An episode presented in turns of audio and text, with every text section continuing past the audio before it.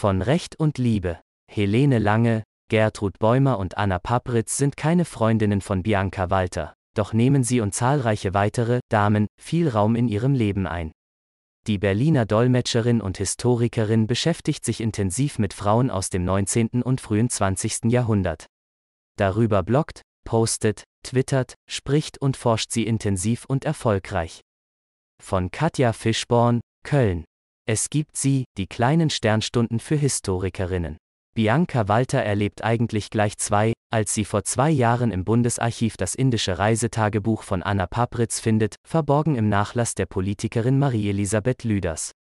Endlich schließt sich eine Lücke im Lebenslauf der Frau, die Bianca Walter so gründlich wie möglich kennenlernen will, so gut das eben mit einer historischen Figur geht.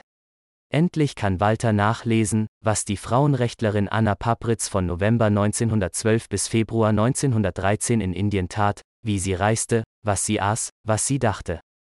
Ein Detail versüßte Walter den Fund noch mehr, sie las in der maschinenge tippten Abschrift den Spitznamen, den Papritz ihrer liebsten Margarete Friedenthal gegeben hatte, Lemur. Dass das einen Feuchtnasenaffen bezeichnet, darum ging es gar nicht. Doch bislang war der Kosename nur in Papritz Handschrift überliefert worden, und die hatte, Zitat, eine ganz schöne Sauklaue. Nicht nur Walter, auch andere, die sich mit Anna Papritz beschäftigten, hatten hier stets Lem entziffert und gerätselt, was das eigentlich heißen solle. Nun war das Geheimnis enthüllt. Für andere ist das vielleicht nicht viel, aber für mich war das ein tolles Erlebnis, erinnert sich Walter. Frauen von damals treffen Social Media. Seit vielen Jahren beschäftigt sie sich vor allem mit der Geschichte von bürgerlichen Frauen aus der Zeit um die Wende ins 20. Jahrhundert. Nicht immer, aber meist mit sich liebenden Frauen, die oft in der Frauenbewegung aktiv waren, Feministinnen, die sich engagierten, Grenzgängerinnen, Aktivistinnen. Die Berliner Frauenrechtlerin Anna Papritz hat Bianca Walter zu einem eigenen Forschungsprojekt gemacht, hat das indische Tagebuch als historischen Reisebericht einer weißen, fernreisenden Frau editiert und herausgegeben. Doch nicht nur das, mit Ed Paprizon-Tour twitterte Walter als ihre Schreibkraft im vergangenen Corona-Winter eine Auswahl von Zitaten aus eben diesem Tagebuch. Viele hundert Leserinnen begleiteten sie dabei. Besonders erfolgreich ist Walter aber derzeit mit ihrem Projekt Frauen von damals. Auf Twitter und Instagram postet sie Kurzbiografien zu spannenden Frauen aus der besagten Epoche, intensiv setzt sie sich im gleichnamigen Podcast mit ihnen auseinander. Ob die bekannte schwedische Autorin Selma Lagerlöf, die umstrittene und bewunderte Frauenrechtlerin Gertrud Bäumer oder die Juristin und Feministin Anita Augsburg, alle werden von ihr liebevoll beschrieben, charakterisiert, ihre Besonderheiten und Leistungen den Hörerinnen vorgestellt. Dabei kommt Walter rasch in der Gegenwart an, zieht Vergleiche zu Figuren der Fernsehserie Babylon Berlin oder schickt die Ohren auf eine Kneipentour ins lesbische Berlin der 20er Jahre.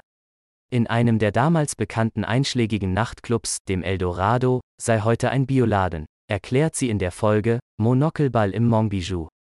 Zusammen mit ihrer Frau und Welpe Pebbles lebt sie selbst nämlich gar nicht weit davon entfernt. Geboren in Andernach in Rheinland-Pfalz zog sie bereits 1999 in die deutsche Hauptstadt.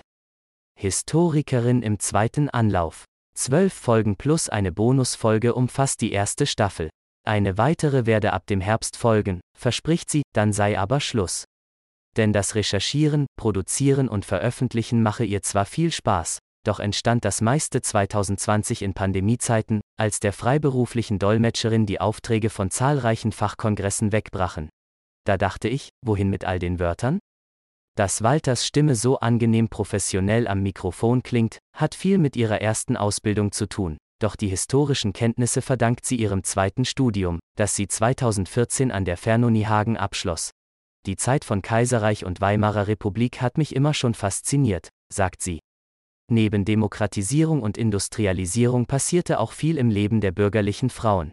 Die Korsetts weg, die Röcke kürzer, die Haare ab. Sie machte ihren Master in Geschichte der europäischen Moderne und arbeitet seit 2016 an ihrer Dissertation zur Kulturgeschichte weiblicher Lebensgemeinschaften im Bürgertum um 1900. Hier schaut sie sich die Entwicklung in Deutschland und Schweden an. Anna Papritz ist natürlich eine der Protagonistinnen. Zwar dolmetscht Bianca Walter Englisch und Französisch, doch zumindest lesen könne sie Schwedisch mittlerweile auch, sagt sie bescheiden. Die 47-Jährige ist gründlich und genau, wenn sie ihren Damen nachspürt. Sie liest viel und geht dann Quellen wie Archivsignaturen in Fußnoten nach. Fast schon Detektivinnenarbeit könnte man es nennen. Es hat sich aber viel getan in den letzten zehn Jahren, meint sie, vieles sei heute digitalisiert. Die Geschichtsforschung sei auch nicht so getrieben von der Suche nach der Entdeckung, sondern von der jeweiligen Sichtweise geprägt, die der oder die Forschende einnehme. Wie wir erzählen macht die Geschichte aus. Insgesamt sei eher wenig Material von Frauen in Archiven gelandet, weil allgemein die Meinung vorherrschte, Frauen und ihr Handeln seien eben nicht so bedeutsam gewesen. Viele Dokumente seien zerstört worden, vor allem dann, wenn die betreffende Frau und ihr Lebensstil der Familie gar nicht so recht gewesen sei. Viele hätten auch keine Kinder gehabt und die Unterlagen seien verloren gegangen. Dabei war es im Bürgertum um 1900 sehr beliebt, Tagebuch zu schreiben, auch ausführliche Briefwechsel mit verschiedenen Personen wurden gepflegt. Das war eine Art der Selbstvergewisserung, der Identität, so Walter. Ego-Dokumente, könne man das auch nennen. Zum Glück hätten die Mitglieder der Frauenbewegung früh verstanden, dass sie und ihr Tun geschichtsrelevant seien, und viele Schreiben der Zeit wurden so bewahrt. Ich interessiere mich für die Lieben. Bianca Walter will die historischen Frauenrechtlerinnen bekannt machen, aber nicht nur in ihrer politischen Bedeutung, sondern auch in ihren Beziehungen zueinander. Ich interessiere mich für die Lieben. Als lesbisch oder homosexuell hätten diese sich meist nicht bezeichnet, auch wenn sie eine eindeutig emotionale Liebesbeziehung mit einer anderen Frau führten. So hat sich Bianca Walter für den Begriff Frauenliebende Frauen entschieden. Es sei damals durchaus möglich gewesen, als weibliches Paar aufzutreten, solange man nicht ins Gerede kam. Die Frauen lebten zusammen, trennten sich, verliebten sich manches Mal auch, ohne erhört zu werden. Eine Anbahnung sei damals gar nicht so einfach gewesen. Viele Briefe geben Zeugnis von Flirts und Verben, von Küssen und Sehnsüchten, von Enttäuschungen und Ängsten. Mich hat vor allem berührt, wie die Frauen in dieser Zeit aufgeblüht sind, erklärt Walter. Sie hätten sich und ihre Körper aus der engen Rolle befreit, sich Räume geschaffen. Anna Papritz zum Beispiel habe mit 38 Jahren Fahrradfahren gelernt. Das war 1899. Sie brach danach mit Freundinnen zu einer mehrtägigen Radtour auf, wanderte anschließend allein drei Wochen über die Alpen, obwohl sie chronisch krank war. In dieser Zeit habe sie vieles nachgeholt, sagt Historikerin Walter. Mit IKA Freudenberg auf ein Bier. Sie kennt viele der weiblichen Biografien in und auswendig. Ohne Zögern nennt sie Namen, Eigenschaften, Hintergründe und Verbindungen, als seien die Frauen zumindest gute Bekannte. Eine, die ihr besonders wichtig ist, deren Namen aber heute kaum jemand mehr kennt, ist IKA Freudenberg. Die Hüttenbesitzertochter aus dem Westerwald ging von Wiesbaden nach München und baute dort die bayerische Frauenbewegung mit auf. Auch wenn sie eine Musikerinnenausbildung absolvierte, studierte sie nicht, brachte sich vieles selbst bei. Finanziell war sie gut gestellt, doch sie setzte sich etwa sehr für eine Verbesserung der Arbeitsbedingungen der Kellnerinnen in den bayerischen Wirtshäusern ein. Sie war sensibel, diplomatisch, eine Theoretikerin. Aber er vor allem hatte sie einen deftigen Humor und Spaß an allem, was menschlich war, beschreibt sie Bianca Walter. Sie wäre eine fabelhafte Abgeordnete gewesen. Mit ihr würde ich heute sehr gerne mal ein Bier trinken gehen. Die Einführung des Frauenwahlrechts erlebte IKA Freudenberg nicht mehr. Mit 53 Jahren starb sie 1912 an Brustkrebs und wurde in Wiesbaden begraben. Die Würdigung ihrer besonderen Persönlichkeit soll nun aber sichtbarer werden. Eine Nachfahrin von ihr hat, mit Unterstützung von Bianca Walter und dem Archiv der deutschen Frauenbewegung, einen Antrag bei der Stadt Wiesbaden gestellt, dass IKA Freudenberg ein Ehrengrab erteilt wird.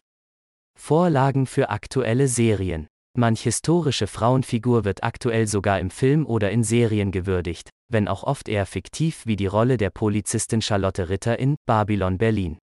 1929 gab es in der Roten Burg am Alexanderplatz bereits Polizistinnen, deren Verhalten sich aber sicher von dem im modernen Drehbuch vorgesehenen unterschied, so Walter.